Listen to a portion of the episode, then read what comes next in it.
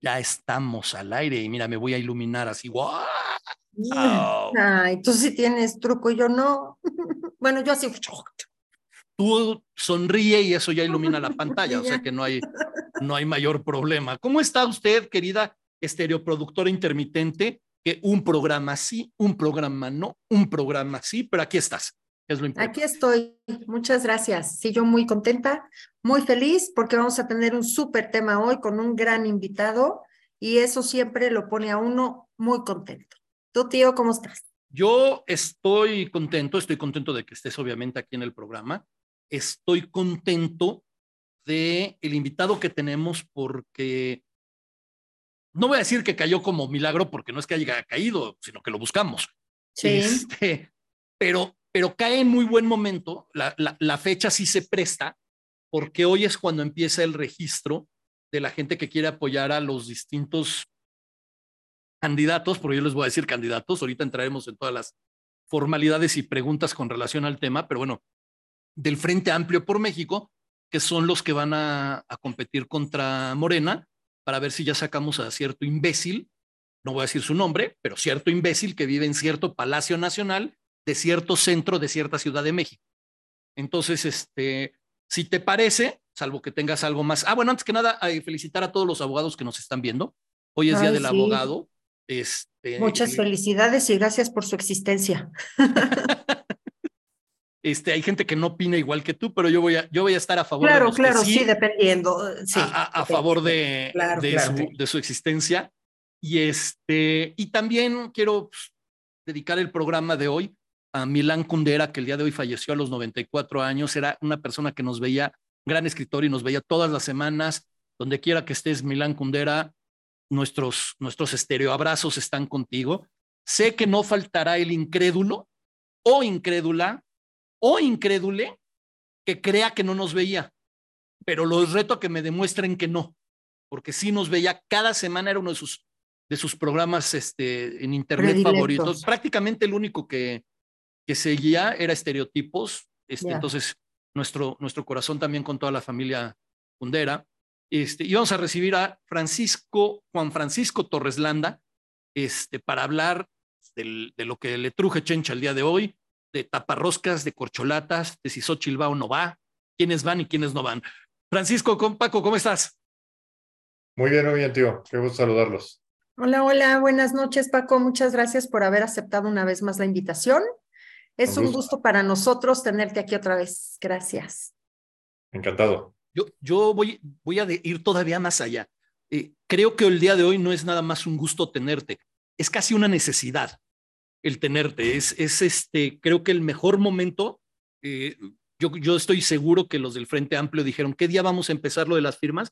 Dijeron, pues el 12 de, de julio, que hay estereotipos, para que podan, puedas con todo conectarse y se me hace una cosa interesantísimo.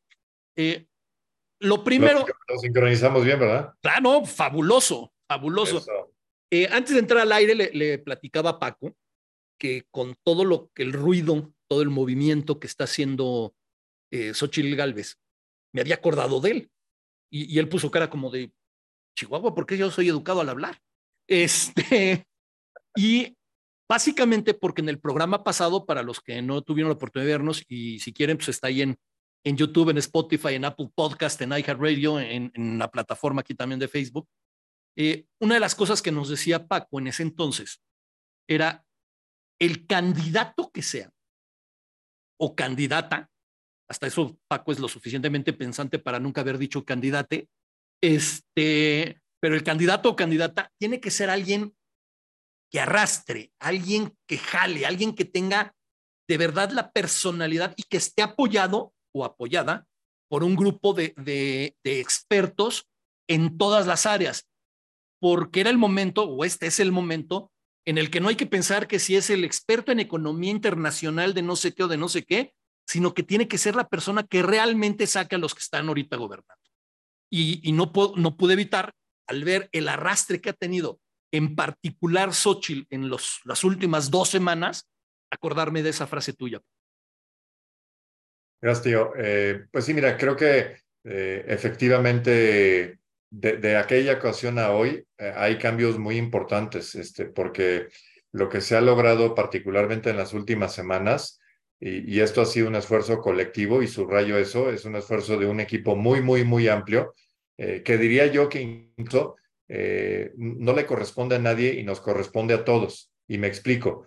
Cuando tuvimos la fortuna de saber que efectivamente esa normalmente silenciosa mayoría no encuentra eh, vías, digamos, de expresión, el haber encontrado que el 13 de noviembre y el 26 de febrero efectivamente se encontró la expresión en la calle, en la plaza pública, en todos los espacios donde fuimos testigos de algo francamente maravilloso. Eh, nos dimos cuenta que efectivamente cuando se enarbola una causa que es legítima, cuando hay una comunicación clara y un objetivo que es transparente, eh, la mayoría sí, se, sí de alguna manera sale eh, y es visible.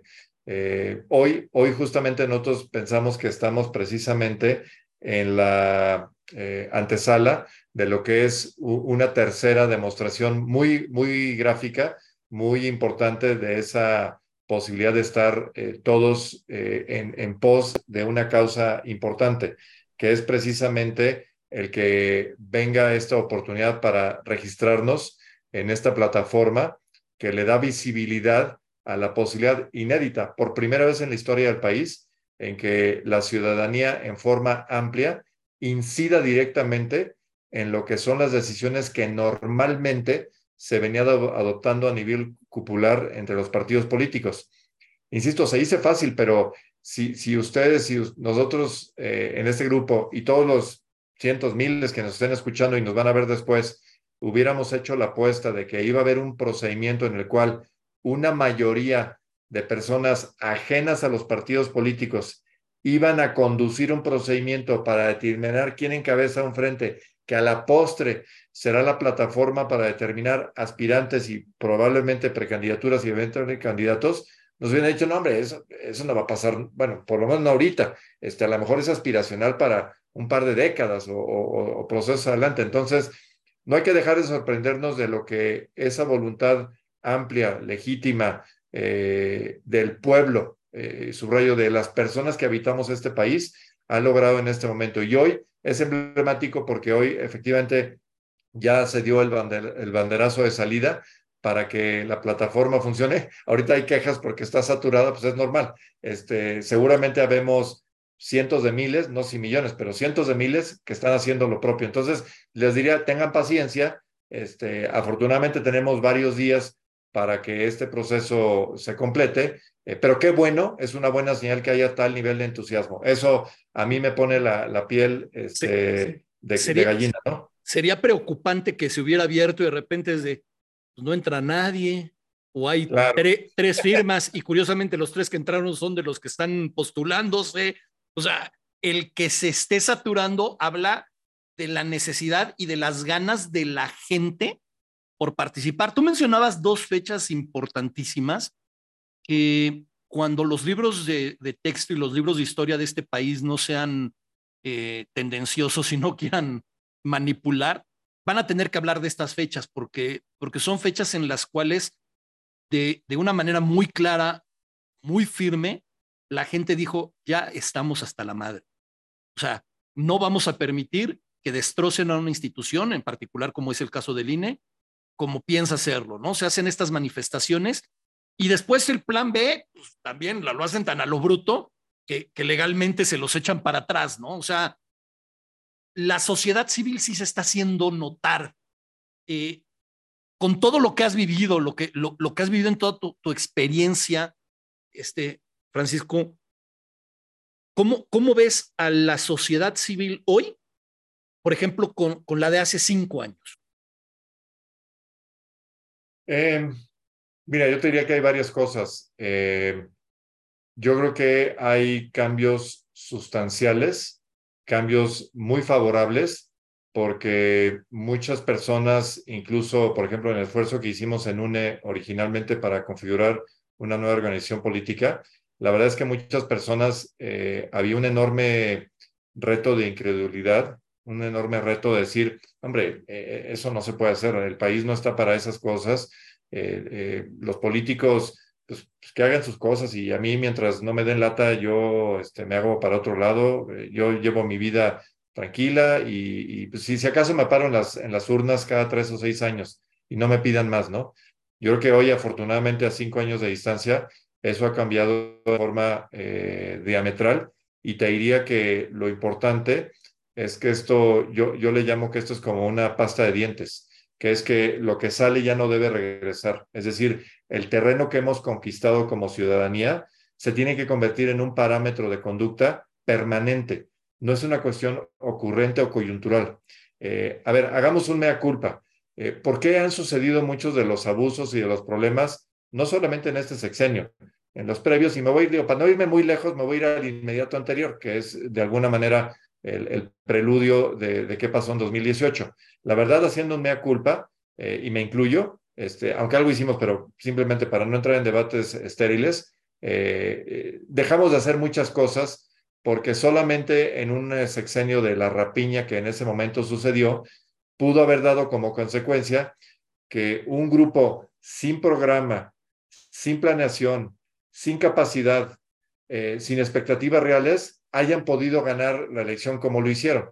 Es, es, es culpa nuestra que ellos, las condiciones que se gestaron en 2018, alguien habla de un accidente democrático, eh, fue culpa justamente de, la, de, las carencias y las omisiones ciudadanas. Entonces, creo que la elección está perfectamente entendida. La lección, eh, la enseñanza está muy bien arraigada y yo veo crecientemente eh, el que haya un empoderamiento ciudadano que nos dé ímpetu para hacer de esto no una cuestión accesoria o extraña, sino una conducta permanente. Y, y debe ser así porque si no, eh, como dicen por ahí, este, la querencia es dura, es decir, la, la mula jala este, para el mismo rumbo si uno no mantiene las riendas eh, hacia, hacia el destino deseado. Así es que debemos de hacerlo. Creo que eh, habiendo dicho eso, no quiero ser triunfalista. Me parece que nos falta mucho por avanzar.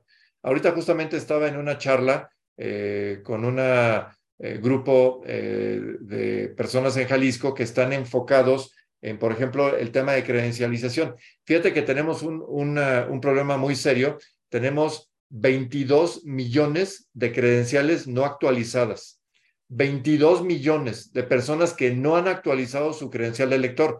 Es un problema mayúsculo porque si no lo revertimos, es una forma en que institucionalmente garantizamos la abstención, por lo menos de 22 millones, de un padrón que ronda ahorita sobre los 100 millones. Es decir, prácticamente un cuarto de la elección no podría participar aunque quiera, aunque diga el último día, oye, ¿sabes que Siempre sí voy a ir. No, pues no puedes ir porque tu credencial no está actualizada. Entonces tenemos un enorme reto ahí. Y dentro de esos retos, por ejemplo, yo enmarco que hay un reto subyacente, aunque es parte de estos 22 millones, que son los jóvenes hay, una, hay estudios donde te muestran que, fíjate, la, la, el ímpetu principal para que los jóvenes eh, se registren es entrar a los antros. Es increíble, pero su principal ímpetu es tener una identificación que les permita entrar a los antros.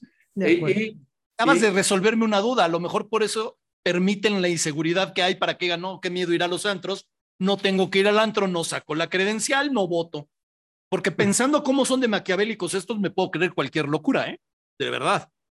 hay que quitarnos la ingenuidad porque efectivamente en, a, mayor abstención, eh, menor posibilidad de que haya resultados que se influyan por una votación mayoritaria y donde inciden más los pesos de una elección de Estado que está manipulada por cotos, eh, por trampas, por delincuencia organizada y otra serie de vericuetos que impiden que la gran mayoría se manifieste para que haya efectivamente una decisión eh, a base de precisamente eso, altos niveles de participación y por lo tanto altos niveles de legitimación.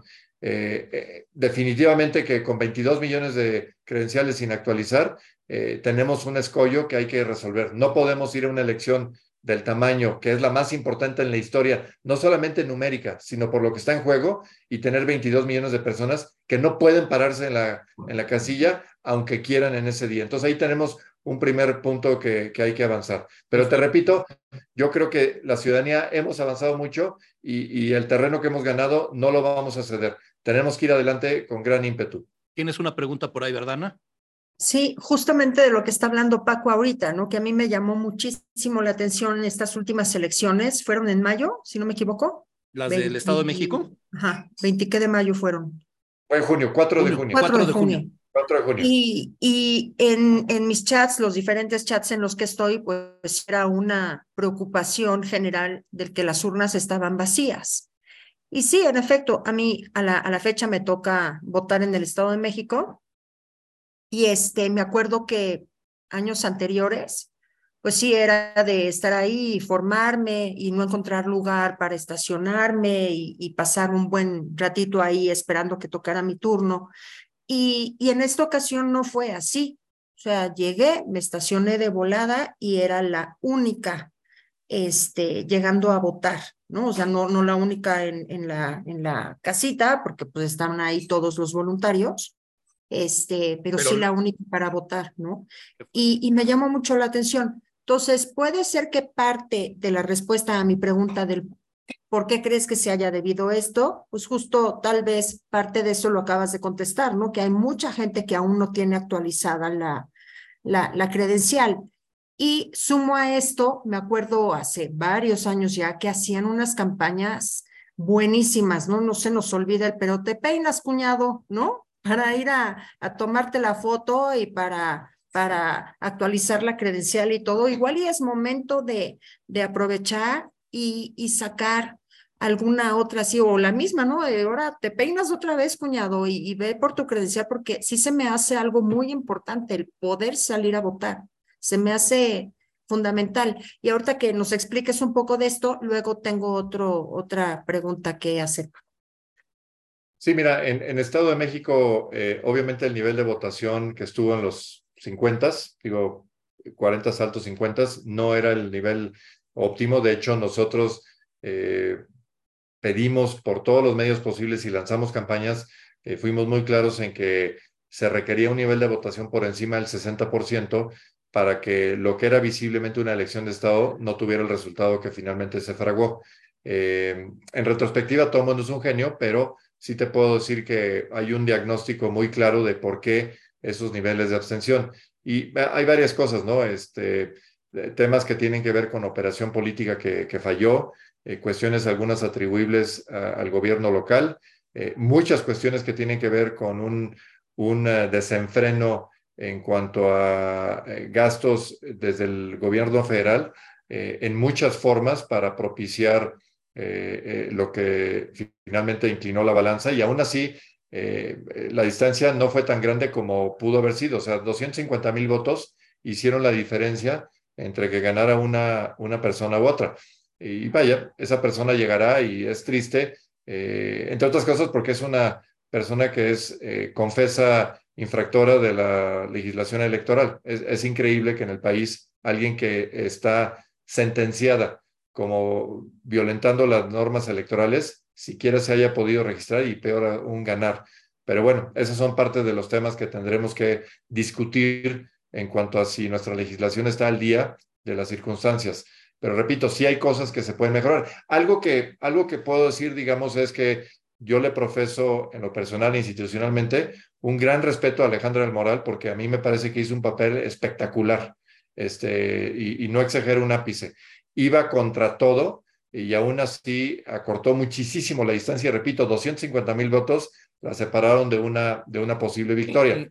Incluso era, iba casi desde el anonimato, me atrevería a decirlo, ¿no? Porque como quiera Delfina, por todos sus escándalos y por haber estado en la CEP, se, se conocía, o sea, era un nombre que la gente conocía. Y, y en comparación, este, e, e, ella era, era, digamos, anónima para, para una competencia de este nivel. Sí, no, no, totalmente. Y repito, eh, hay un eh, enorme reconocimiento para lo que Alejandra y su, equipo hicieron. Pero eh, algo que, por ejemplo, las comparaciones son odiosas, pero es importante, por ejemplo, revisar las diferencias entre Coahuila y Edomex y, ver, porque en Edomex Manolo arrasó, o sea, arrasó, se los llevó por más de dos dígitos de diferencia. O sea, fue una cosa impresionante. Eh, y ahí sí, la operación fue mucho mejor, el arrastre fue más importante, la juventud, hubo un contacto con la juventud que fue más potente. Y algo que es importante para entender lo que se está haciendo hoy en día eh, y, eso no se le dio suficiente publicidad, pero localmente en Coahuila sí lo reconocieron, fue que la determinación de que Manolo fuera el candidato de la alianza fue resultado de una elección primaria. Es decir, hubo un proceso previo en el cual los coahuilenses, teniendo tres alternativas entre un candidato nominado por el PRI, por el PAN y por el PRD, determinaron por eh, nada, nada, nada eh, menor, este, Manolo me parece que tuvo algo así como 700 mil votos en la primaria. Eh, o sea, hubo un proceso en el cual una muy alta participación de los coahuilenses inclinó la balanza para que la determinación de quién encabece la alianza fuera determinado por los coahuilenses. Y eso hizo una gran diferencia en afinidad, ¿no? Con la candidatura. Paco, y, dicen que pues, de los errores hay que aprender y de los aciertos también. Y aquí estamos hablando de dos circunstancias. No quiero hablar a lo mejor de error de lo que pasó en el Estado de México, pero concentrémonos en lo bueno que pasó en Coahuila.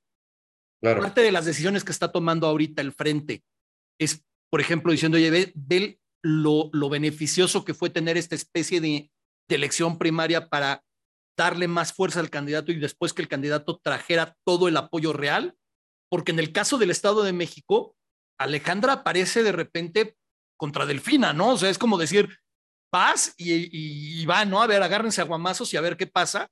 Y bueno, el, tristísimo resultado ya lo conocemos todos. Y en el caso de Coahuila, pues fue un caso, digamos, totalmente este, diferente, ¿no?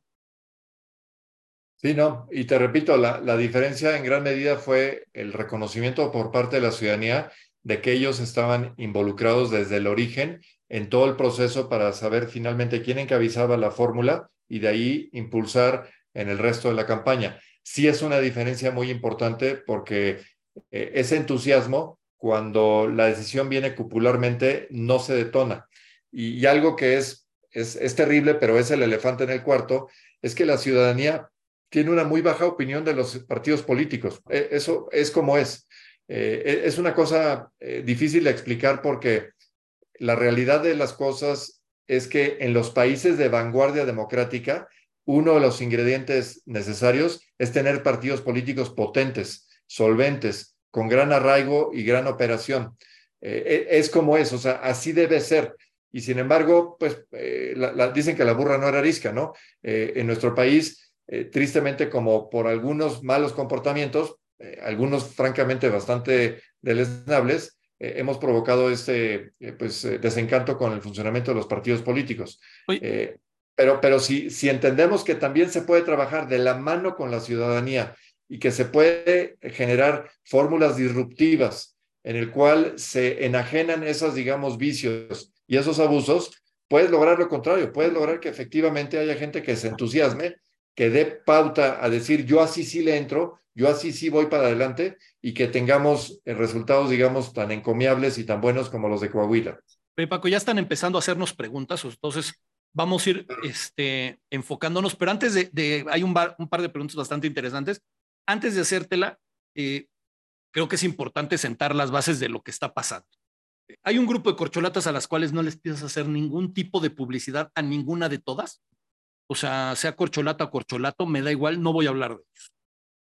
Y hay muchos candidatos o déjame utilizar el término candidato, porque entiendo que por cuestiones legales al frente se le llamó frente y a los, a los que están participando para, para este proceso no se les llama candidatos como tal, pero, pero creo que en el, en el colectivo los, los tratamos como candidatos y, así los estamos viendo.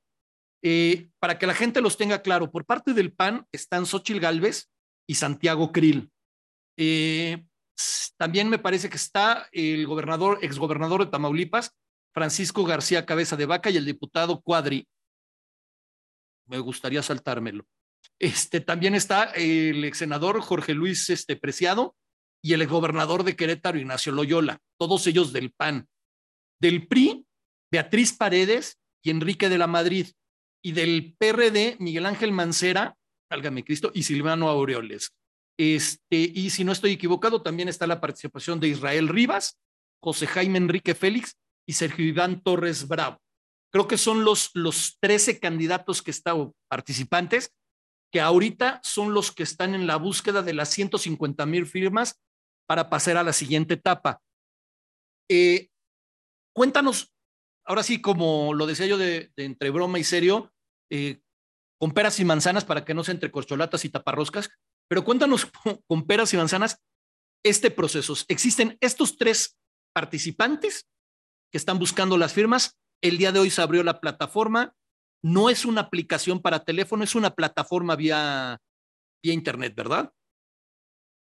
Sí, este, es una plataforma que está ya en la página eh, del Frente Amplio por México, .org.mx, tal cual, eh, que repito, ahorita pues está presentando una saturación importante que, como decís tú, es una buena noticia que no haya dos pelados solamente inscribiéndose, entonces ahorita les pedimos paciencia, pero es lo que es, así va a ser el, proceso y en las siguientes horas seguramente habrá más espacio, ya me imagino que en la madrugada eh, hay, hay una fórmula de, de, registro, porque además implica primero poner tu correo electrónico, de ahí te manda un enlace para verificar que el correo sea real y luego con el enlace te regresa a la plataforma y ya puedes concluir el proceso que incluye, entre ellos, el tomarle una foto a tu credencial de lector, porque es importante asegurarnos que no sean eh, personas ficticias, que no sean bots eh, eh, o que no sean fantasmas o incluso difuntos.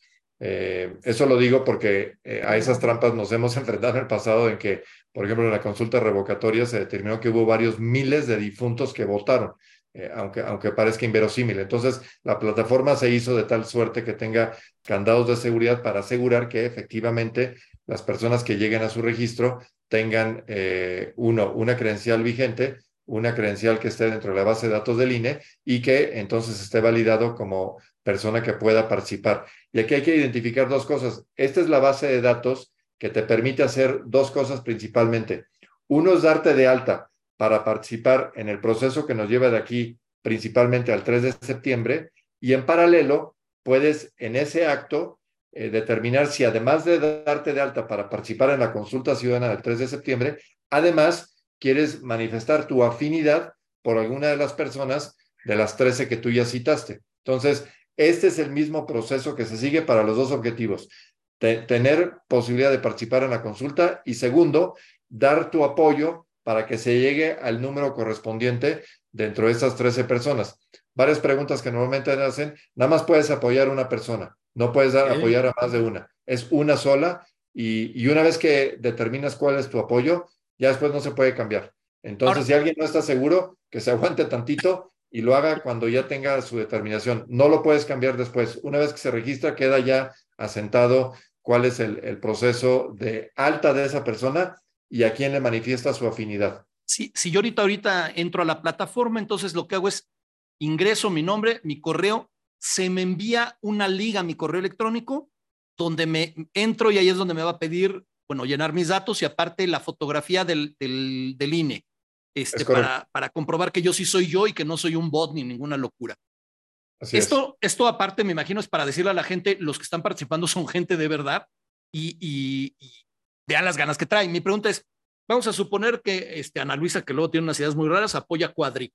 Poner un ejemplo. y pues, vamos a suponer que Cuadri no consigue las 150 mil firmas. Vamos a suponer, el día de la consulta del 3 de septiembre, Ana va a poder ir y votar por quien quiera votar. O sea, no, no es este vinculante, digamos.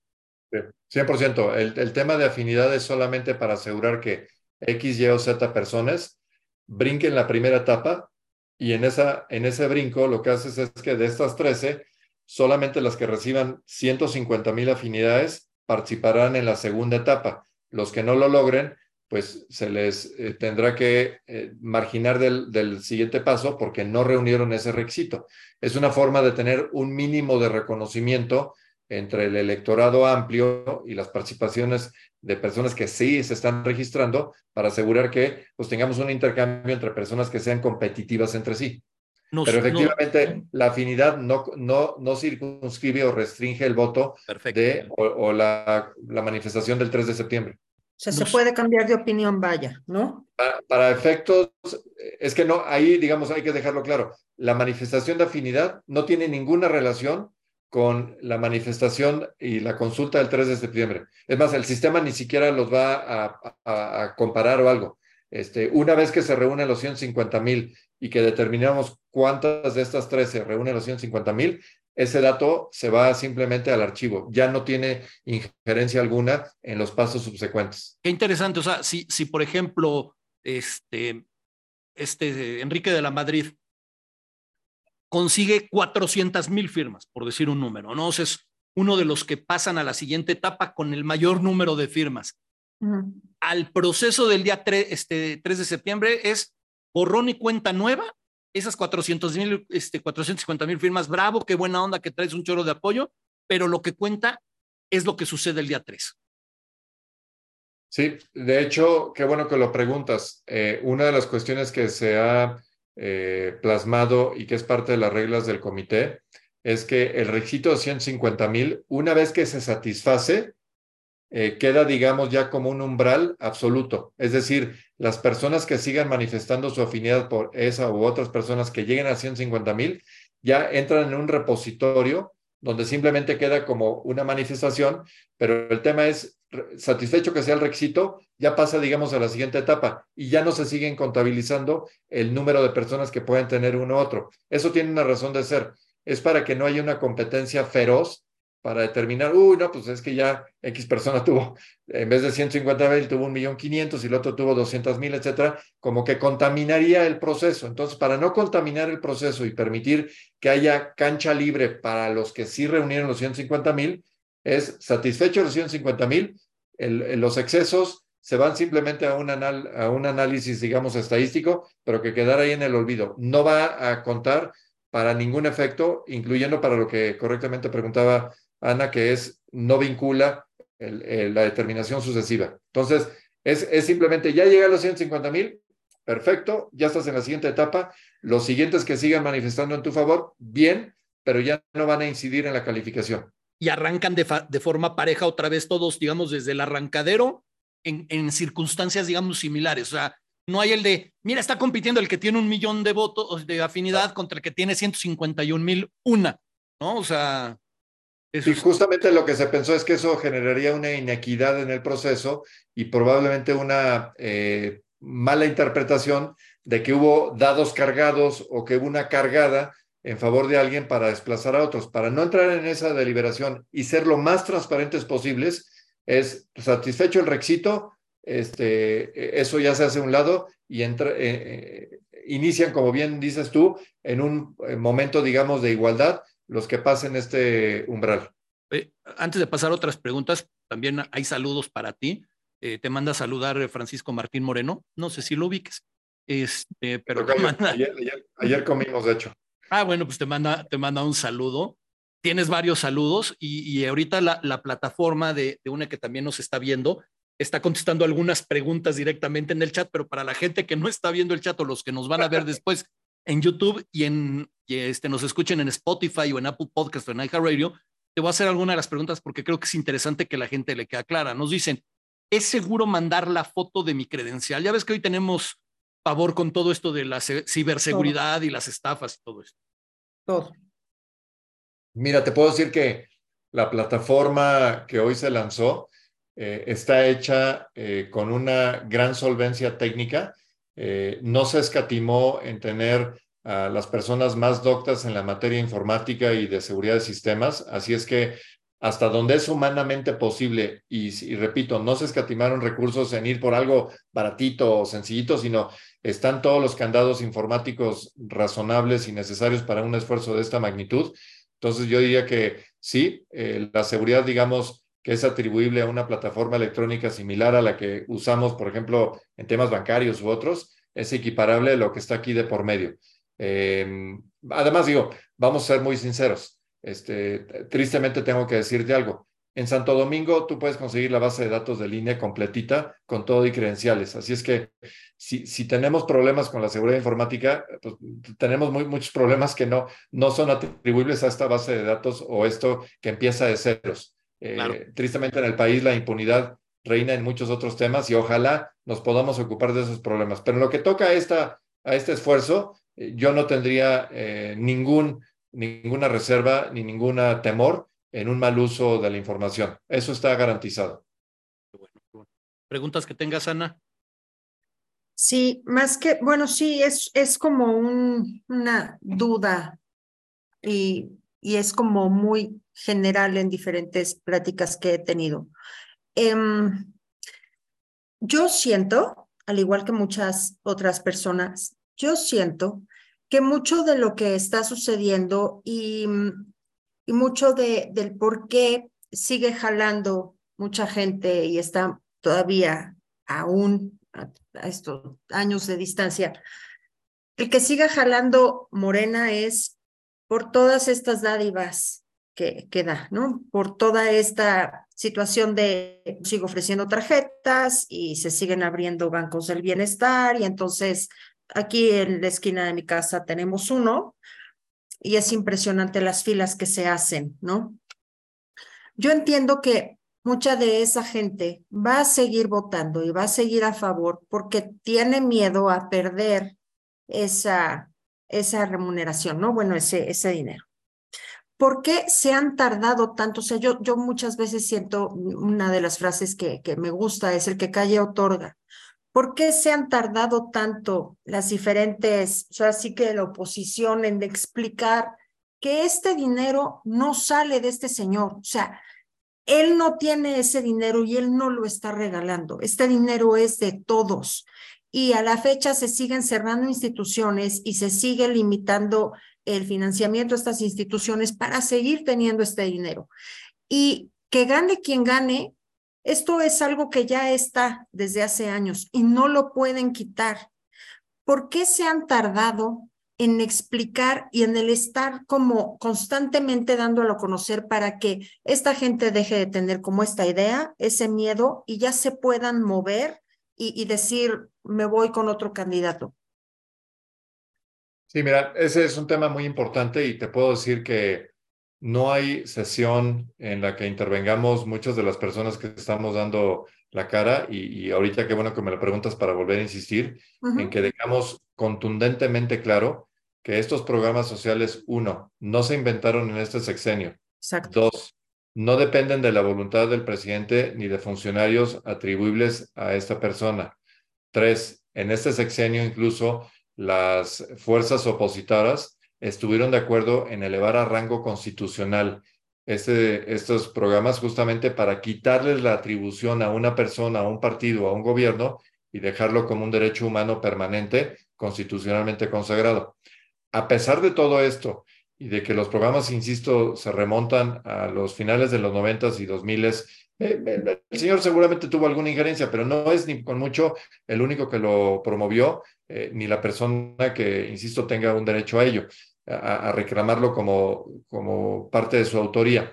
Lo que sí te puedo decir, y eso lo tenemos totalmente analizado, inclusive en el caso de Domex fue lacerantemente comprobado, es que los servidores de la nación, esta fuerza, digamos, que pagamos los ciudadanos, eh, pero que cumplen funciones estrictamente partidistas, eh, eh, dijeron y dicen y dicen y dicen una y otra vez que los programas son atribuibles al presidente y que no votar por esa opción, digamos, de partido político conllevaría a la pérdida de los mismos.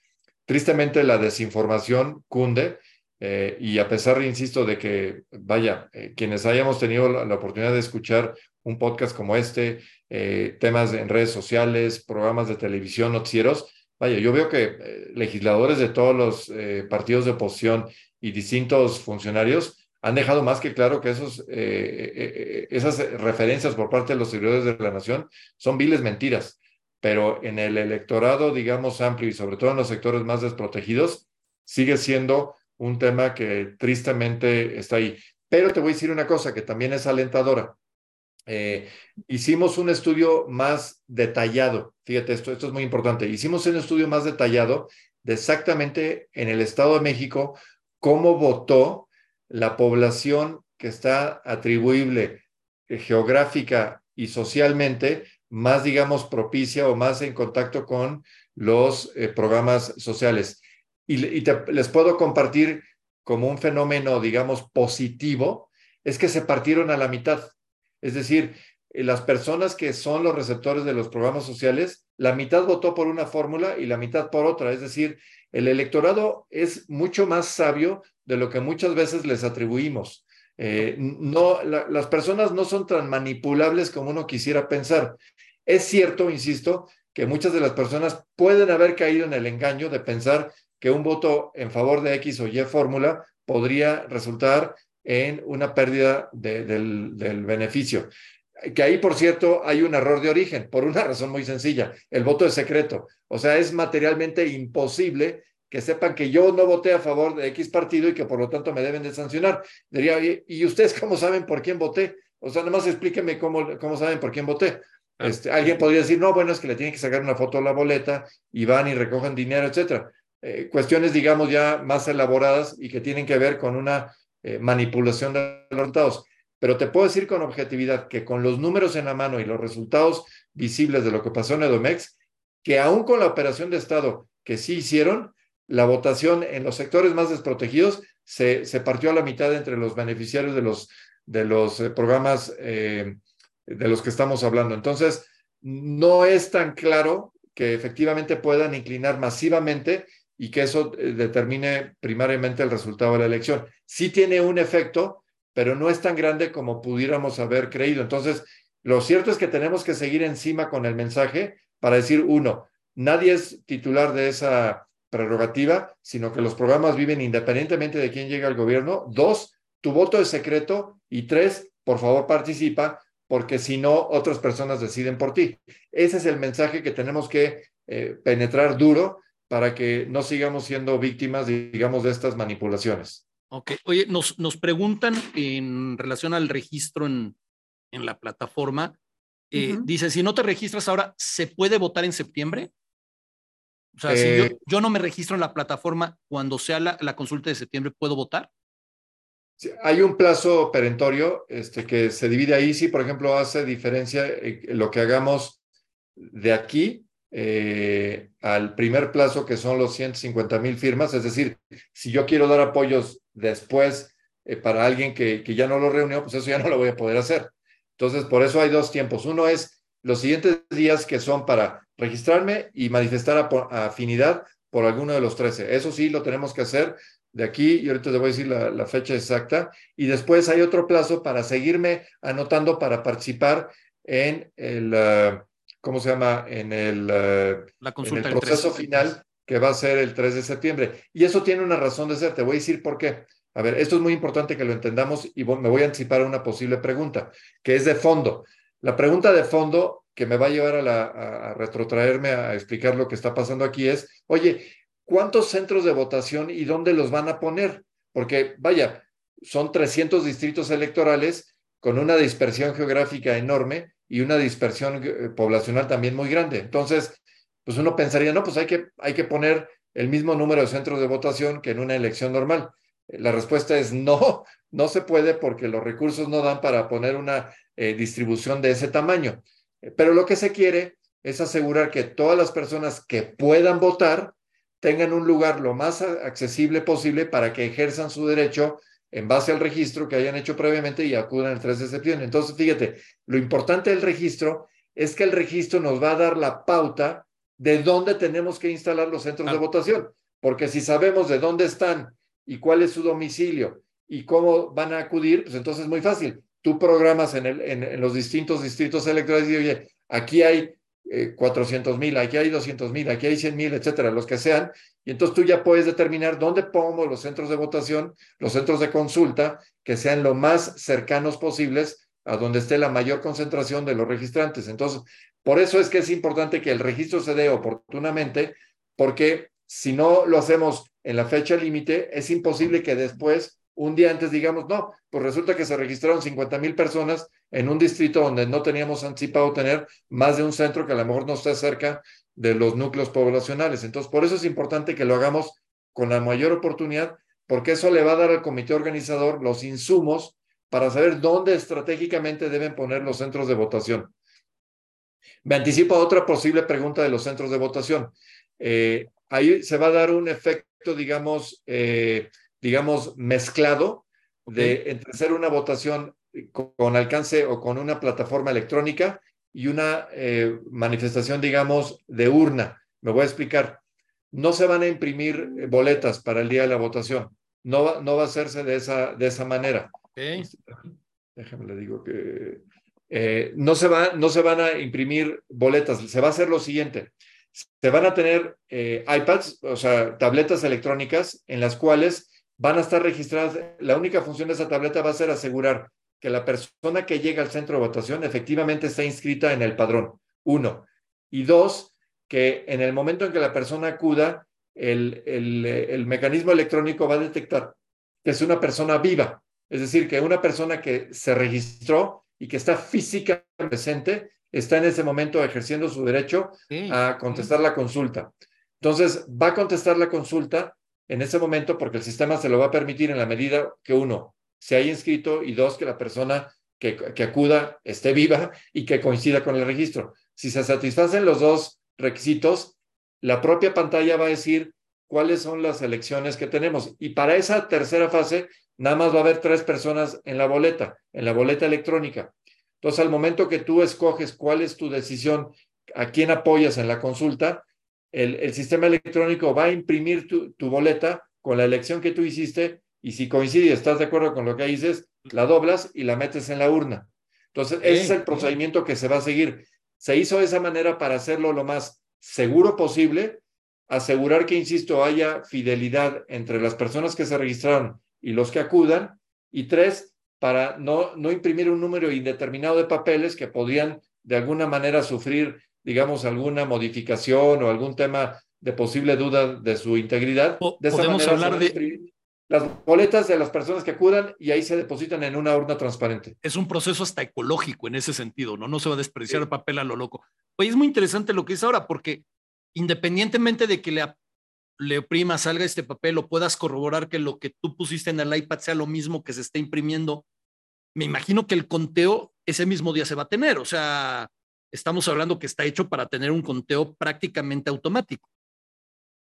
Sí, va a haber una especie de conteo rápido para que efectivamente se sepa efectivamente de qué manera eh, se inclinó la balanza en esa consulta ciudadana, eh, pero de cualquier forma se va a validar in situ con las eh, representantes en estas casillas, en estos centros de votación, para verificar que el acta de lo que finalmente se logre en ese día coincida, tendría que coincidir salvo un error humano, vaya, de uno o dos, cualquier variación, digamos, de error humano, pero tendría que haber una simetría del 99.9% entre lo que registró el sistema y la emisión de las boletas. Insisto, salvo error humano en el conteo en la casilla, eh, no podría haber diferencia significativa. Y recuerden que el sistema está programado para tener dos mecanismos. Está este centros de consulta directa y habrá parte de una encuesta y el resultado de las dos al 50% será lo que el comité analizará para determinar finalmente de los tres finalistas cuál es la persona que eh, recibe la constancia, digamos,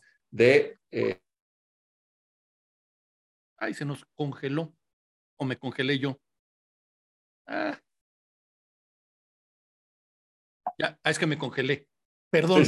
Este, a ver, qué interesante lo que dice ahorita de la, de la encuesta y del, del, proceso, porque era una de las preguntas que nos hacían de por qué se tomó esta decisión. Pero antes, eh, quiero para sobre todo la gente que nos están viendo en vivo y los que nos vean probablemente mañana a lo mejor pudieran presentárseles el mismo problema.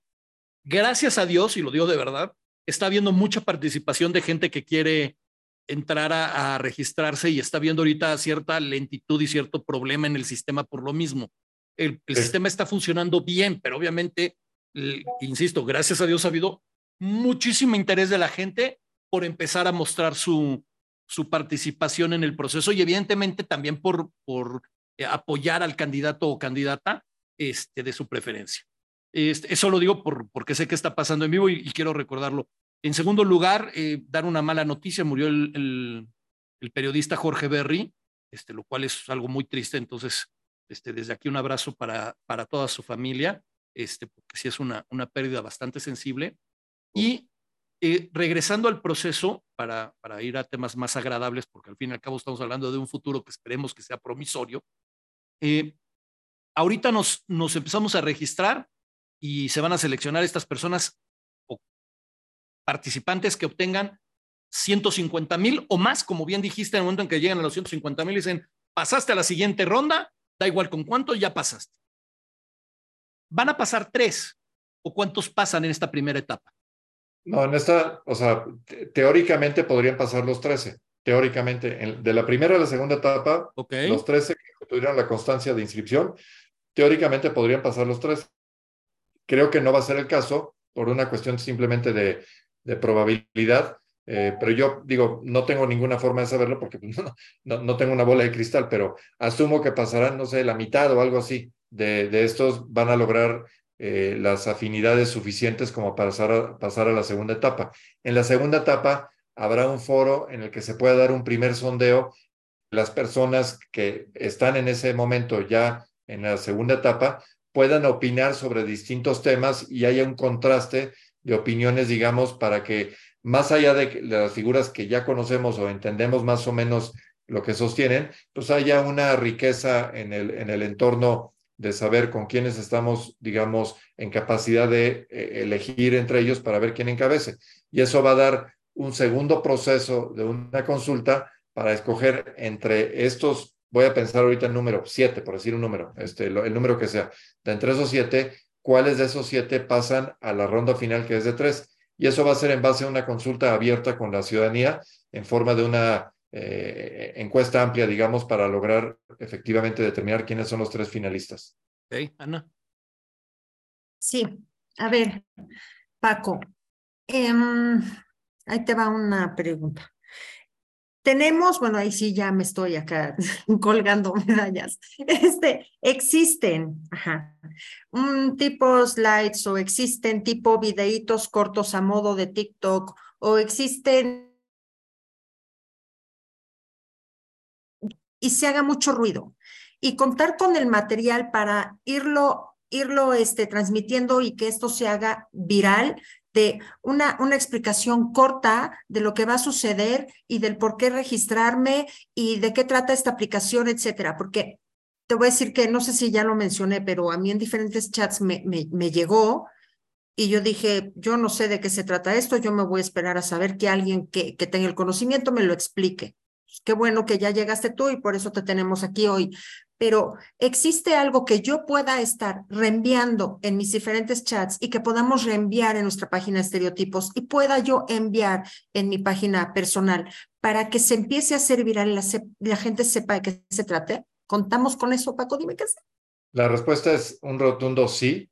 Y hay, hay varias fuentes. Uno es la propia página del comité organizador, que es donde está el registro, ahí hay material eh, impreso, vaya, este, en blanco y negro, en donde se puede revisar exactamente las fases, los requisitos, todo esto. Y te voy a pasar, eh, hay varios materiales también eh, en forma justamente de videos. Te voy a pasar uno que es, no sé si es de ayer o de hoy, o sea, es muy fresco. Te lo paso y ustedes ya lo pueden reenviar. Nosotros lo estamos haciendo por todos los canales de UNE, de Unidos, del Frente Cívico, etcétera, para darle publicidad a que efectivamente sea viral el contenido de todo el proceso, nos empapemos de lo que está sucediendo, nos entusiasmemos con la posibilidad que tenemos de participar. Entonces, sí, efectivamente es muy, muy importante que haya un contagio masivo y un entusiasmo de participar para lograr que esto tenga la legitimación y, y, el impacto necesario. Es distinto, voy a decir algo muy obvio, pero es distinto pensar que el 3 de septiembre acudan 100 mil personas a votar a que digas acudieron 3 millones de personas a votar. Hay una diferencia muy importante en muchos sentidos, eh, incluyendo la parte logística, por supuesto, pero el impacto de la decisión que traiga aparejado un nivel de votación, un nivel de consulta tan amplio como el que estamos sugiriendo, eh, sí hace una diferencia en el impacto sucesivo. repito, lo que queremos es que el ejemplo Coahuila sea el que cunda, porque efectivamente el arropamiento ciudadano a quien sea la persona que eventualmente llega al liderazgo del frente, eh, sí, sí hace diferencia en las sucesivas fases y eventualmente en los procesos formales hacia el 2 de junio de 2024. Oye, oye Paco, este, voy a empezar con las preguntas feas.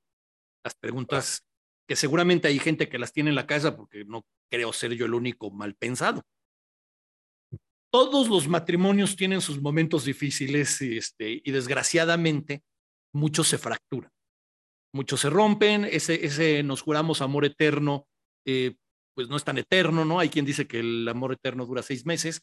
Este, ¿qué, qué seguridad se le, no seguridad, qué tranquilidad se le puede dar a la gente que nos está escuchando de que durante este proceso, eh, sobre todo los tres partidos, eh, este, PRI, PAN y PRD, eh, van a mantenerse hasta el final y no de repente nos va a salir uno rebelde de, bueno, pues como no ganó el que yo quería, pues nos lanzamos por la libre. Porque al fin y al cabo ahorita no, no es un, candidato formal el que gane. Eso es todavía un proceso para después darlo, darlo de alta y todo esto. O sea, ¿cuánto va a durar este matrimonio? ¿Va, va a ser por lo menos sólido de aquí al julio del año que viene? Es, es, muy buena pregunta y te voy a decir por qué. Porque no estamos, no estamos en un proceso para simplemente determinar qué nombre aparezca en una boleta. Eh, esto es mucho más ambicioso y de mucho mayor calado. Si fuera lo primero, si fuera solamente elegir una persona que vaya a aparecer en una boleta, la verdad es que eh, eh, estaríamos gastando demasiado tiempo, dinero, esfuerzo por hacer o cometer el error que hemos cometido en el pasado, que es, es, dar cheques al portador.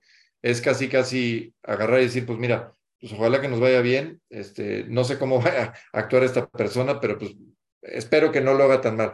Eh, esas decisiones de esperanzas y de grandes, digamos, expectativas ya no caben en nuestra realidad, ni en México ni en el mundo. Eh, y para eso hay varias fórmulas y antídotos. La, la columna vertebral de lo que se está planteando es tener un gobierno de coalición. ¿Eso qué quiere decir? Quiere decir que tienes un programa de gobierno con políticas públicas establecidas, con carteras a nivel incluso de gabinete definidas de cómo se van a llevar a cabo. Tienes un paquete de una conducta legislativa para saber efectivamente cuáles son las iniciativas y prerrogativas que tienen que votarse en el Congreso. Tienes una forma donde hay pesos y contrapesos para que si bien es cierto, hay una persona que porque así es el sistema, tiene que encabezar un equipo, esta persona no está ni sola, ni se convierte en una eh, cuestión, digamos, de caprichos o de fórmulas para ver qué se le ocurre cada mañana. E, eso, eso no puede ser más. Entonces, el gobierno de coalición lo que hace es programar estructural y orgánicamente hacia dónde vamos, cómo lo vamos a lograr, cuánto cuesta lograr lo que queremos hacer cómo deben interactuar el poder legislativo y el poder ejecutivo para lograr estos objetivos, etcétera. Entonces, si te fijas, esto genera un efecto de cohesión porque todos tenemos intereses conjuntos, todos vamos por el mismo objetivo. Entonces, no hay lo que es muy nocivo y que se ha tratado de evitar a como dé lugar, la famosa fórmula suma cero.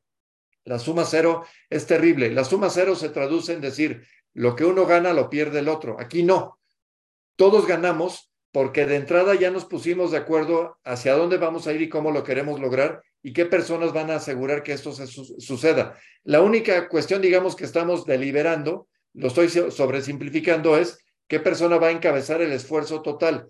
Pero la forma en que se robustece y la forma en que se va a trabajar no está sujeta a caprichos.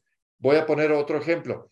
Tú habrás notado que entre las personas que estaban dispuestas a participar, ha habido algunas que generosamente, otros no, no tan generosamente, pero voy a hablar de lo bueno, generosamente han dicho, yo no voy a participar en esa etapa, pero sí lo voy a hacer en una forma de ser parte del gobierno de coalición y de la planeación.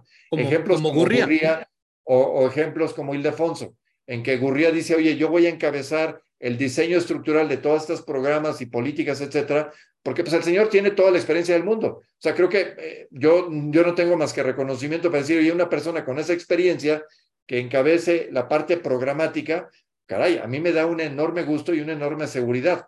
Si claro. igualmente se suma Ildefonso, va a ser la parte internacional, alguien que negoció el tratado comercial más complejo que pueda haber, que defendió los intereses de la nación y que tiene probados resultados, oye, este palomita, qué bueno que haya sido ese y así podemos tener muchas más sumas para asegurar, insisto, que con un trabuco de equipo logremos que el país ahora sí avance en forma cuántica hacia atender los reales problemas del país, que por cierto pasan por atender a los más desfavorecidos. Que claro. si algo no ha pasado este sexenio, es que tenemos 5 millones más de personas no favorecidas. Entonces, tenemos una enorme deuda social y los programas tienen que estar diseñados para asegurar que se revierta esa tendencia y que finalmente podamos dar más inversión, más trabajo, mejores salarios, mejores condiciones, etcétera. Todo lo que se necesita para que tengamos un piso parejo e igualdad real, no la simulación que, que tenemos hoy en día y que nos va a dejar con alfileres mucha destrucción en muchos campos, en educación, en salud, en seguridad. Tenemos un enorme reto como país, pero estoy seguro que, repito, si hacemos la chamba bien todos y aseguramos que no haya cheques al portador, que tengamos un gobierno de coalición potente, el país es capaz de montarse en la modernidad en beneficio de los que menos tienen. El, ejemplo que pusiste ahorita de, de, y de Alfonso y de, y de Gurría me parece muy bueno, porque es de, de una conciencia, me atrevería a decir, máxima, decir, ¿sabes? Yo no voy a conseguir quizás esta mayoría de gente que me apoye, no porque no tenga la capacidad, sino porque a lo mejor no soy mediático, porque a lo mejor no sé arrastrar este, ¿cómo se llama? Masas como lo podrían hacer otros, pero puedo apoyar este proyecto con lo que sí sé. Y cada uno lo está haciendo eh, precisamente en la rama que más, más conoce. Eh, existe, y, a lo mejor esto es algo que es secreto y si entiendo que no nos lo puedas decir, pero los, los 13 este, participantes ahorita eh, saben que 10 van a quedar fuera. O sea, en algún momento 10 de ellos van a quedar fuera y solo van a quedar 3. ¿Existe alguna manera de compromiso de ellos de, ok, si yo no quedo, yo me sumo a lo que pueda funcionar, o sea, puedo funcionar en A, puedo funcionar en B, puedo funcionar en C, o es de, pues bueno, yo ya no pasé, gracias, ahí el día que va a votar voto por el que gane o por el que vaya, pero no, no cuenten conmigo. Eh, te diría, eh, sí, pero déjame explicarme porque es, esto que tocas es algo muy relevante. Esto no es una, eh, un concurso de vanidades, esto no es una rifa de privilegios y mucho menos es una repartición de posibles eh, puestos públicos. E, eso sería terrible, este, entenderlo o que así fuera, y no es así. Eh, de lo que se trata más bien es de capturar la mayor cantidad del mejor talento posible para las distintas tareas que el país requiere y entonces sí, en conjunto, tener el mejor equipo posible. Si esto fuera un campeonato de fútbol, lo que requerimos es los 11 jugadores que hagan las mejores tareas en los distintos puestos en la cancha. Este, no mi compadre o mi amigo o alguien que dice que le gusta, pero pues, no tiene la menor idea o, no, o no tiene una bola en la portería, aunque le venga rodando. Este, entonces, voy a ir a la parte positiva. Voy a poner un ejemplo porque creo que es bastante obvio. Israel Rivas. Este, ojalá que pase la primera etapa, pero aún y cuando no sea el caso, este, creo que Israel representa legítimamente causas eh, entrañables como es el hecho de todo el sector que ha sido desprotegido en materia sanitaria, en materia de salud, claro. que los han hecho víctimas de las carencias de medicinas, de las carencias de tratamientos, de las carencias de recursos, de la negligencia criminal, empezando por, por su propia hija. secretario muerte eh, y, su, y sus secuaces. Entonces, a mí me parece que el tener esas causas enarboladas, representadas y dignamente representadas en el equipo de trabajo, tiene un gran valor porque ahí no hay inventos, no hay suposiciones, sino hay un compromiso real de que esas cosas no se olviden en el curso del procedimiento y que alguien diga, no, pues ya cuando ganaron, no, pues ya nunca vinieron de regreso, nunca nos, nunca pelaron y nunca hicieron nada sobre este tema. El que haya gentes como Israel, personas que tengan esa legitimación, a mí me parece que tiene un gran valor. Y como eso puede haber eh, muchas más personas que se puedan sumar al esfuerzo en sus áreas de competencia, en sus áreas de experiencia en sus áreas de capacidad y de generar resultados. El, ejemplo que pones de Israel creo que es maravilloso, porque, y la gente que no conozca Israel es porque no ha estado pendiente de las cosas que han pasado en este país los últimos cinco años. Este, la hija de Israel ha sido víctima del cáncer infantil y ha sido de los principales promotores y de las personas que más han levantado la mano en contra del gobierno y del baboso de Gatel, y digo baboso porque lo estoy echando flores, porque podría utilizar unas palabras mucho más agresivas, y créanme que soy capaz. Eh, Israel está haciendo creo que un gran esfuerzo porque además es un esfuerzo 100% ciudadano, es un esfuerzo eh, de alguien que viene, me atrevería a decir, de atrás empujando, jalando y, para estar. Vamos a suponer que no pasa eh, la primera ronda o la segunda, no por estar ahorita como participante, y, y, es para reafirmar lo que estás diciendo ahorita, este Paco, no es que digan, bueno, Tú ya no quedaste, pero como estuviste involucrado en todo el tema de lo del cáncer y lo de los medicamentos y eso, vas a ser el secretario de salud, o bueno, vas a ser postulado como futuro este, secretario de, de, salud. O sea, cada uno apoyará, pero no es, ya sacaste un boleto para después tener un, un hueso importante. O sea, en su momento se, se tendrá un equipo de trabajo en el cual se definirá un gabinete acorde a las circunstancias. Sí, no, este, yo que insisto, lo que va a venir es un proceso de planeación y un proceso de ejecución en que, a ver, para, ser, para serles muy sincero, eh, tenemos básicamente ocho semanas de aquí al 3 de septiembre, números redondos, para hacer muchas cosas. Entonces, afortunadamente hay muchos equipos que se están, digamos, desplegando en muchas tareas para que esto tenga un avance. Además, ya queramos o no, hay un calendario que nos lleva hasta el 2 de junio de 2024. Tenemos que ser muy respetuosos de las restricciones legales y de los cánones. A diferencia de otros ejercicios que no voy a decir cómo se llaman, este, el que encabeza el Frente Amplio por México, es un procedimiento legal. De hecho, eh, el domingo lunes se presentaron, digamos, los documentos en que los tres partidos que forman parte de este esfuerzo presentaron formalmente la constitución del Frente Amplio por México como una figura reconocida legalmente y que tiene un proceso eh, auspiciado y reconocido en ley. Entonces, estamos siendo muy cuidadosos de no cometer los errores de otros, donde eh, tristemente para ellos dicen que no me vengan con que la ley es la ley. Para nosotros sí, la ley es la ley. La ley es, es el fundamento eh, estructuralmente más importante de la convivencia como mexicanos y no podemos sino respetarlo fielmente. Si, eso, si en eso estamos de acuerdo, entonces hagamos las cosas de aquí al 3 de septiembre, tengamos un resultado que fortalezca la siguiente fase y así nos vamos a ir caminando para que el esfuerzo que, que ya he hecho alusión, donde están eh, Ángel Gurría, Ildefonso este, y otros más, eh, eh, Rivas y otros más, podamos justamente conjuntar el mejor programa posible para impulsar que el gobierno de coalición tenga todas las características de lo que queremos es, insisto, un México potente y un México con elementos claves en sectores como es la justicia, la seguridad, la salud, la educación, etcétera. Entonces, vamos por ese camino, no tengamos duda, eh, depende mucho de lo que hagamos nosotros. Vuelvo a mi comentario inicial. Este, muchas veces en estos, en estos Zooms o en estas pláticas, la gente dice, oye, pues está bien todo lo que dice, pero yo no sé cómo ayudar. No, a ver, aquí no hay duda de cómo ayudar. Sí se puede ayudar. Hay que darse de alta en la base de datos. Hay que renovar la credencial del lector quien no lo haya hecho. Hay que participar en todos los foros en los que va a haber auscultación, va a haber una consulta de opinión para saber para dónde empujar. Hay que asegurarnos que conozcamos los programas de trabajo y que demos opinión en lo que así sea, porque no se van a escribir en piedra. Por definición son proyectos que pueden evolucionar y mejorar con el tiempo. Así es que aquí no cabe la famosa excusa de, pues sí quiero ayudar, pero no sé cómo. No, no, el que no sepa cómo es que, este, francamente, vive en una cueva. Eh, aquí sí hay formas de ayudar, son tangibles, son reales y son contundentes. Y de aquí para el Real, no se cabe, no cabe la duda de, oye, pues eh, a mí me gustaría hacer algo, pero no sé de qué manera hacerlo.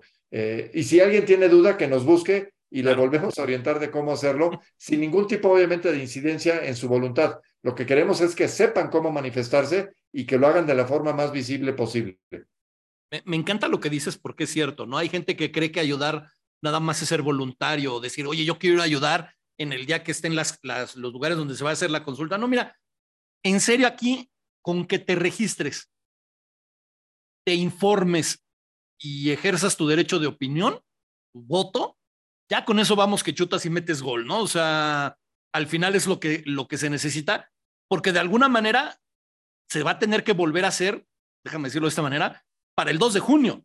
O sea, este es casi, casi como una eh, este, dirían en el teatro, ¿no? Es casi casi como ensayo con, con vestuario para, para ver cómo van a estar las cosas en 2 de junio, porque viene una carrera terrorífica, ¿no? Sabemos que van a echar todo el aparato del Estado a favor de quien sea.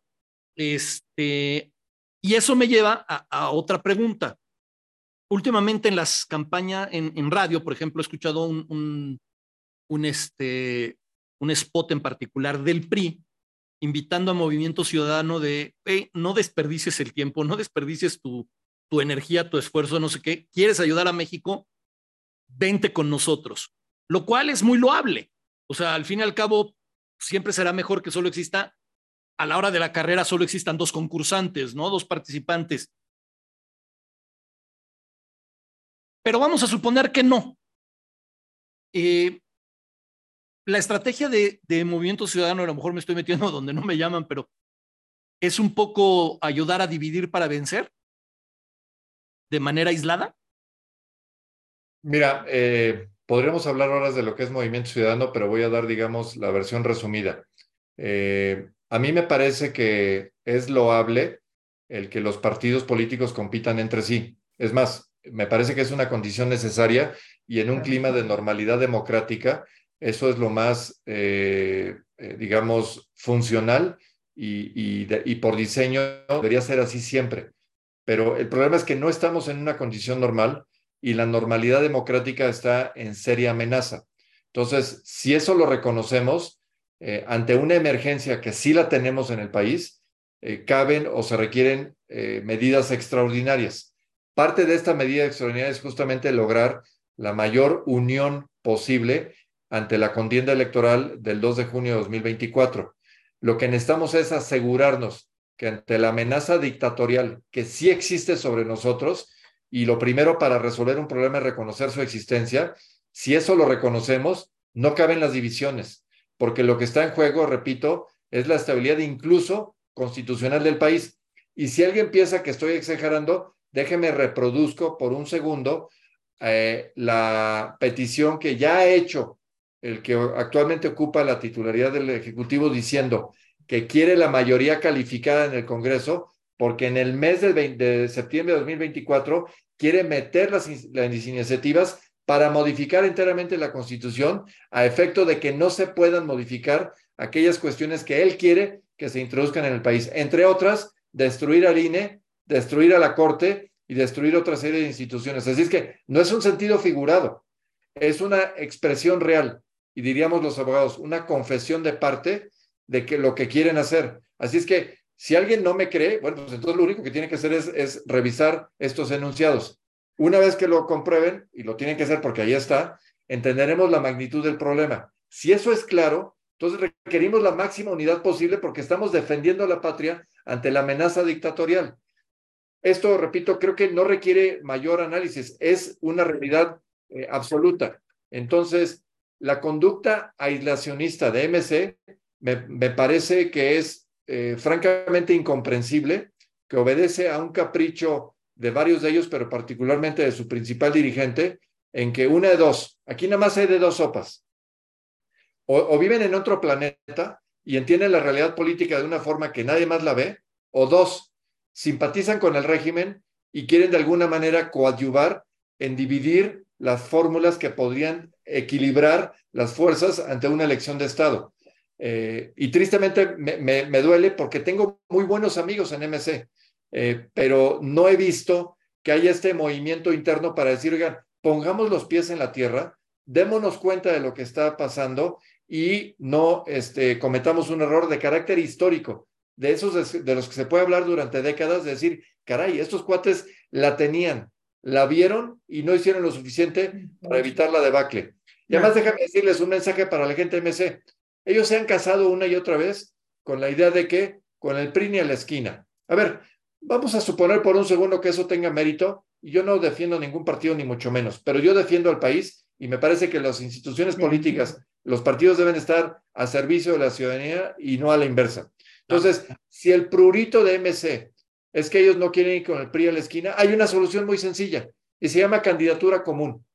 Lo único que tienen que hacer ellos es decir, nos sumamos al proyecto, no nos sumamos en una coalición formal a efecto de que aparezcamos en el mismo logo los partidos, sino que adoptamos la misma persona para que la misma persona aparezca en los distintos casilleros y de esta manera, de hecho así sucedió en el Estado de México, claro. si una persona es panista de origen, puede votar por el PAN y no hacerlo por el PRI. Si alguien es del PRI, etcétera, y lo mismo con MC. Que incluso, MC podría tachar y no tener ningún problema. Es una manera para que el momento de los plurinominales, cada uno de los partidos pueda decir, yo tuve tantos votos, yo tuve tantos votos. O sea, es una manera así de apoyar no nada más al candidato, como dices, sino al partido de tu preferencia de toda la vida, ¿no? O sea, la gente, como dices, yo no voy a votar jamás por el PRI. No votes por el PRI. o vota, vota al partido al que le vas, pero por el candidato que va a sacar a los que están ahorita donde están, que creo que es lo más importante. Y estoy totalmente de acuerdo en lo que dices. Además, este... digo que si, si, en MC son inteligentes, y creo que hay mucha gente inteligente ahí, decir, oye, a ver, a ver, hagamos un lado la parte de los medios. Ya dijimos lo que dijimos y está bien. Ya, ya dejamos nuestro statement claro de que no simpatizamos con algunas cosas del pasado. Eso ya quedó clarísimo. Pero si queremos un futuro y queremos garantizar que nosotros tengamos viabilidad para competir en, en, en, en, el 30 y en elecciones sucesivas, tenemos que rescatar al país en 24. Imagínate la virtud que tendría tener una candidatura común, el arrastre que ellos pueden tener en esa boleta y en todas las demás que ellos puedan este, forjar, es incalculable. O sea, si aún lo quisieran hacer por mezquindad, por buscar su mejor beneficio, lo pueden hacer. O sea, no se tienen que decir de lo que hicieron. Y si no, que les pregunten al verde. Cómo, los del verde les pueden decir cómo eso funciona. O sea, ya viéndolo desde ese punto de vista mezquino, los del verde pueden decir, sí, tú júntate al que va a ganar y siempre sales ganando. O sea, esa es la, la, la realidad. ¿Tenías por ahí una pregunta, Ana? Sí, mi pregunta es, ¿qué se necesita o qué están necesitando o cómo están eleccionando, seleccionando a los que entran en esta contienda? Em, ¿Te refieres a los que se inscribieron en este proceso y llegaron a los 13? Bueno, ahí fue un proceso absolutamente abierto. Cualquier persona que manifestaba interés y que tenía los requisitos básicos de tener una credencial de lector, tener una manifestación de interés y que no tuviera, digamos, algún impedimento legal para figurar el día de mañana en una boleta. Eh, recuerda que hay requisitos, ¿no? Este, Algunos muy obvios, algunos no tan obvios, pero por ejemplo, si alguien eh, eh, tiene un problema, por ejemplo, de que no paga la pensión alimenticia, pues esa persona no puede, ya se modificó la constitución, esa persona no, no es elegible. O, o, tiene menos de cierta edad. Por ejemplo, sí, si fuera un menor de edad o, o, tuviera menos de, en este caso, 35 años, pues tendría también algún impedimento. Entonces, salvados esos requisitos, se logró que, insisto, el número son, fueron 13. Algunas figuras conocidas, las citó al principio el tío, otras no tan conocidas, este, pero tan claro como que hubo absoluta apertura y se logró dar este, digamos, oxígeno de que no fueran figuras impuestas. Y créeme que no lo fueron. Este, ahora, se inscribieron, eh, el total había sido mayor, pero algunos no cumplían con algunos requisitos. El comité organizador, que hay que decirlo muy puntualmente, está mayoritariamente eh, dominado por ciudadanos. Son 13 personas, de las cuales 7 son ciudadanos. Es decir, ese, ese, ese pequeño detalle es enormemente importante. El procedimiento está regulado y está dictaminado mayoritariamente por ciudadanos y además ciudadanos con plena experiencia en temas electorales. Es decir, nos da una gran solvencia saber que lo están administrando personas que no tienen otro interés que hacer las cosas bien. Así es que, tengo mucha, mucha tranquilidad en lo que está sucediendo. Perdón que te, te, interrumpa, Paco, pero es importante decir que de estos siete son ciudadanos, pero los seis que son de partido, además son expertos en temas electorales y son, o sea, no son como que, eh, ay, pues mira, este que es muy popular o este que quiere huesos, o sea, son gente especialista en el tema. Y, les puedo decir, porque trabajamos con esos grupos durante semanas, que las seis personas que están incluidas eh, por parte de los partidos, dos por cada uno, son personas de gran solvencia, de mucha experiencia y que por lo que nosotros eh, nos sabemos de funcionamiento del comité, han hecho grandes aportaciones eh, intelectuales, digamos, y de esfuerzo para que todo vaya caminando con orden. Así es que tenemos un comité que ha dado muy buenas señales y muy buenas muestras de gran eh, compromiso y de entrega de resultados en los pasos que vamos dando día a día. Para evitar problemas, sabemos si los 13 que están ahorita participando, ninguno plagió tesis, ¿va? No, ninguno, ninguno plagió tesis. qué bueno. Voy a hacer otra, y otra aseveración importante es que ninguno de ellos evidentemente está eh, involucrado eh, con, con algunos de los que están ahí, digamos, eh, ellos no se podían nominar, por decirlo de otra forma. Eso hubiera sido incompatible. Entonces, se cumplieron las reglas para que hubiera una diferencia, una independencia del comité organizador con las personas que están en el proceso. Eh, ¿Va a haber debates, Paco? O sea, eh, ¿cuándo, ¿cuándo va a haber debates entre estos participantes para que la gente, más allá de lo que ahorita ve, pueda analizar más las, las opciones? Hay, hay dos, pasada la primera fase que ya dijimos que va a pasar, se reduce el número de 13 a los que reúnan 150 mil. De ese grupo va a haber un encuentro en el cual va a haber un contraste de opinión entre, entre esas personas. Va a ser, no va a ser un debate como tal porque entre tantas personas es difícil eh, encontrar, digamos, de qué manera eh, hacer esa eh, toma y daca o preguntas y respuestas, pero sí nos va a dar la oportunidad de por lo menos conocer los posicionamientos principales entre estos participantes en esa segunda fase. Justamente en base a conocer su trayectoria y su expresión de ideas, va a haber la consulta que permitirá saber por cuestión de afinidad e intención de voto, que es lo que se va a preguntar, de ese número que ahorita inventé, siete, va, se va a reducir a tres. Entre los tres restantes, ahí sí, va a haber cinco debates. Se van a hacer cinco debates en cinco ciudades en la interior de la República con temas y con rubros perfectamente establecidos para que podamos ahí sí tener un intercambio directo entre tres personas y podamos conocer las virtudes, los posicionamientos, las mejores ideas y normarnos criterio de decir, oye, dentro de esas personas, a mí, ¿con quién simpatizo más? Porque pienso que tenga los mejores elementos para ser exitoso en una fase posterior. Esos cinco debates nos van a permitir entonces hacer un ejercicio informado en el momento en que la consulta ciudadana se dé el 3 de septiembre. Sería mucho pedir, o bueno, no, no pedir, pero vamos, si quieres, este, no sé si Ana esté de acuerdo, pero te lo pongo en la mesa, Paco. Si les interesa, Estereotipos está abierto para cualquier tipo de debate o confrontación de ideas. Evidentemente, nos encantaría, sobre todo, poder platicar con, con, con los que lleguen. Claro. Eh, dicen que la ventaja que tiene uno de tener un micrófono, y aquí tengo uno, este, es a veces pasarse de gandalla, y a mí eso se me da re bien. Eh, el 4 de septiembre, bueno, el 3 de septiembre es domingo, si no me equivoco, ¿verdad? Sí. Entonces, cuatro lunes, cinco martes, 6 de septiembre. 6 de septiembre va a ser miércoles. ¿Qué te parece, Paco, si para el 6 de septiembre vuelves con nosotros para, para hablar de, de, lo que va a pasar a partir de ese instante? Porque ahorita se está haciendo un proceso sin lugar a dudas histórico en el cual al final va a quedar una persona que va a ser la que en teoría va a comandar el proyecto para sacar a estos del, del poder, o sea, el candidato o candidata a la presidencia. Y me imagino que, que vienen una serie de retos impresionantes que ya los deben de estar estudiando, analizando y todo, eh, pero que no tiene sentido ahorita platicarlos porque pues, me imagino que hay que tomar en cuenta quién llega y aunque parezca broma lo que voy a decir y no es broma, contra quién va, porque no es lo mismo pelear contra jugar un partido contra el Real Madrid que contra el Bayern de Múnich. Uno tiene unas facultades y otro tiene unos defectos, ¿no? Este, entonces, eh, pues, a lo mejor si no, pues el 6, el 13, pero, pero el que estés por acá estaría, estaría increíble que pudieras estar para platicarnos qué viene después.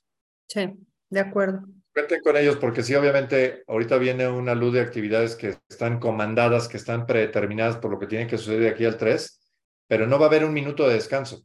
Este, a partir del 4 eh, siguen muchísimas actividades y muchísimos retos. Este, estamos realmente en una carrera contra el tiempo y con una enorme carga, digamos, importante de estar todos juntos, eh, valga la redundancia, por eso les ponemos ahí que estemos unidos eh, para lograr el objetivo final que es asegurar que haya una transición democrática y una alternancia en el poder en forma contundente y en forma muy, eh, digamos, construida desde abajo hacia arriba para lograr que esto sea un éxito total para todos.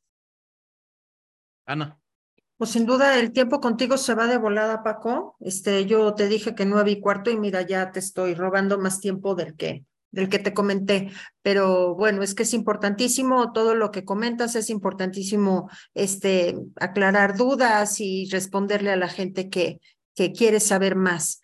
Este, y a mí me gustaría que cada uno de nosotros cierre con algún comentario o con algo que sea relevante. Este, vaya, toda la plática fue importante, relevante, pero algo que queramos transmitir y hacerlo como todavía más, más fuerte sobre la plática para darle un cierre y que todos los que nos están escuchando y nos van a escuchar, pues tengan una idea de cómo, pues, de, de qué fue el tema del programa. Entonces, no sé, el que quiera empezar, yo. Primero las damas.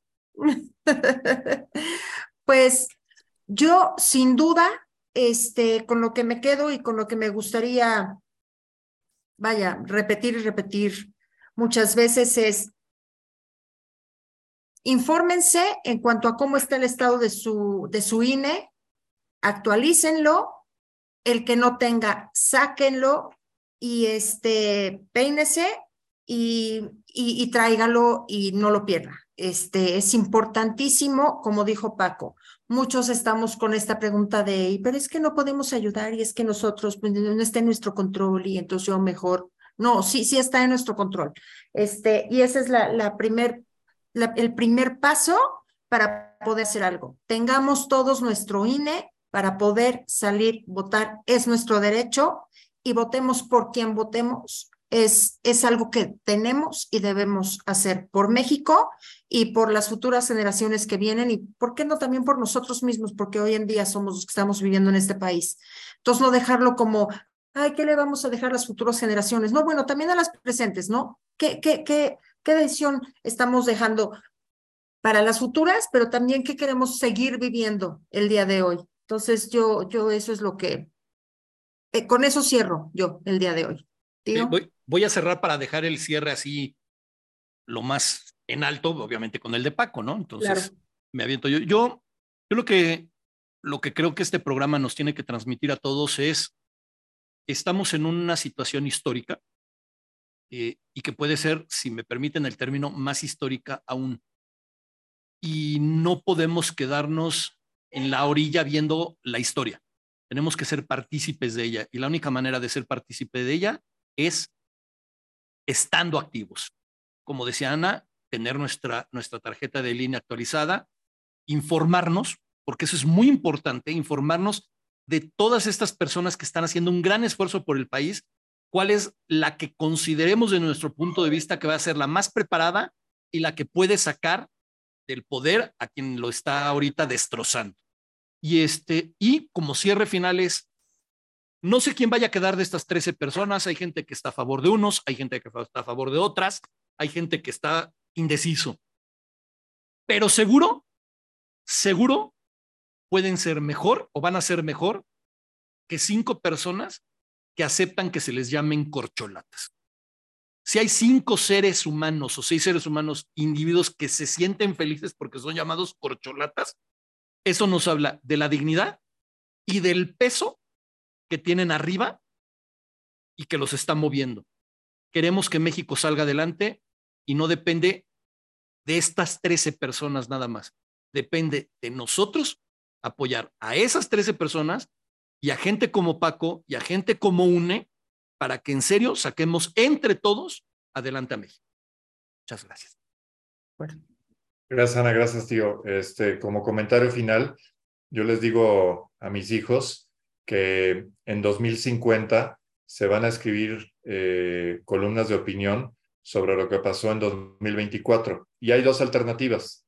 Una es que se hable de la generación de 24 como esa generación de mexicanos que dio la batalla, que pudo revertir la tendencia autoritaria y dictatorial y que generamos las condiciones para que democráticamente y pacíficamente hubiera una modificación en el rumbo y que finalmente dieron la pauta para que en cuestiones, digamos, estructurales como es el nearshoring, que es una realidad histórica, es una oportunidad que quizá no se repita en 100 años. Entonces, tenemos una oportunidad histórica de hacer las cosas bien, de generar las condiciones de crecimiento, insisto, de ampliar la base social en programas donde seamos mucho más rentables, no mediante simplemente aportaciones económicas, sino asegurar que haya una modificación en los niveles educativos en los niveles de seguridad, en los niveles de justicia, en los niveles del sistema de salud, etcétera, y que podamos eh, hacerlo con una enorme solidaridad para que esto, insisto, realmente funcione para el bien de todos y para que la palabra igualdad sea algo de lo cual nos podamos eh, enorgullecer todos. O la otra alternativa es, si la tenían, pudieron haber hecho algo, tenían la oportunidad histórica por la coyuntura estructural que eh, significa el nearshoring, pero a base de apatía, a base de conformismo, no hicieron lo necesario y tristemente México se convirtió en otro. Ustedes escojan Argentina, Nicaragua, Venezuela, Cuba, Bolivia. Escojan el ejemplo con el que se sientan más, más cómodos. o algún país africano. Algo así. Este, yo, yo sí lo veo que tenemos una Y en el camino eh, de esas dimensiones, de poder insertarnos de lleno en una ruta de absoluta eh, beneficio, insisto, para los que menos tienen, de incorporarnos de lleno a Norteamérica, de incorporarnos de lleno en hacer del país una joya de desarrollo económico y de justicia, y donde, por supuesto, vamos a, tener un ejemplo en cuanto a Estado de Derecho, en cuanto a batir impunidad, en cuanto a las corruptelas no más, eh, etcétera, etcétera. Yo no, yo no pienso que eso sea ingenuidad. Pienso que es una realidad con la que si todos simpatizamos, la podemos volver nuestro día a día si nos hacemos la visión y la convicción de que está a nuestro alcance hacerlo. Así es que lo que los invito es a determinar cómo quieren que esas columnas en 2050 aparezcan, como los eh, autores de un cambio histórico eh, que, que logró una revolución. Ya no hablemos del milagro mexicano de los 40, 50 y 60, sino de una cosa mucho más potente y de mayor calado. Eh, ojalá que podamos escribir esa historia, pero lo que estoy seguro es que la vamos a escribir juntos todos, porque además hay que dejar algo claro. Nosotros no estamos proponiendo y estamos combatiendo, de hecho, la polarización y la estigmatización. En este caso no hay estigmas, no hay calificativos. Hay una sola posibilidad que es rescatar juntos México para que tengamos todos el beneficio de un país con la mayor justicia, la mayor igualdad y, las mayores capacidades de movilidad social, etcétera. Así es que escribamos juntos esa historia como eso, como estamos realmente comprometidos con un país de libertades de instituciones. Eh, defendamos eso que hoy en día está tristemente en riesgo y que, como ya lo dije antes, por confesión de parte, lo quieren destruir con, eh, con la cara al viento. O sea, no nos están engañando, eso, eh, eso sí les debo reconocer. No están escondiendo la mano.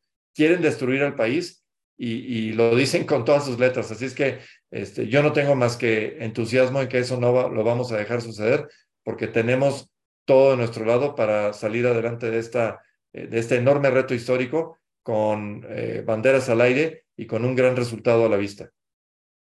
Mejor dicho, imposible. Yo quizás lo único que agregaría a, lo que dices, Paco, porque es perfecto lo que dices, y en un proceso hoy todavía en paz, que creo que eso es bien importante. O sea, podemos lograr un cambio pacífico, lo cual es básico, ¿no? Paco, de verdad, eh, la mejor palabra para agradecerte el que hayas estado aquí, evidentemente, es gracias este, por resolver dudas, por señalarnos el rumbo, por explicarnos eh, parte de este proceso que es simple y a la vez es complejo poder este, resolver las dudas de la gente. Eh, recordarles a todas las personas que este programa a partir de mañana está en YouTube, en Apple Podcast, en, en iHeartRadio, en Spotify. Y lo importante es, entren a la página del Frente Amplio, dense de alta, este, hagan todo el proceso con su correo, con su tarjeta, con su credencial de, del INE. Si por cualquier cosa la página no está funcionando, insisto, qué bueno, porque eso quiere decir que hay participación, pero que eso no sea un desmotivante, al contrario, que digan, oye, qué bueno que está participando, y con más razón tengo que hacerlo yo. Eh, de verdad, Paco, muchísimas gracias. Muchísimas gracias. a ustedes. Y recuerden, mérito colectivo, trabajo en equipo. Eh, es responsabilidad, somos corresponsables todos aquí, nadie, que nadie se cuelgue medallas. Esto es una responsabilidad compartida entre todos los que queremos un mejor país para todos. Es así de fácil. Excelente. Ana, ¿algo más? Nada más, muchas gracias por haber estado otra vez con nosotros, Paco. Este, y nos vemos en septiembre entonces. Claro. ahí, te estaré, ahí te estaré dando lata, te estaré buscando para. Y quizás después con los, con los tres este, finalistas, no limites nada más así las cosas, a lo, mejor es antes de septiembre. Muchísimas gracias a todos. Muchísimas gracias a todos y muy buenas noches. Nos vemos el miércoles que entra. Gracias. Bye. Gracias ah, ya nos tenemos que salir, vamos a pagar,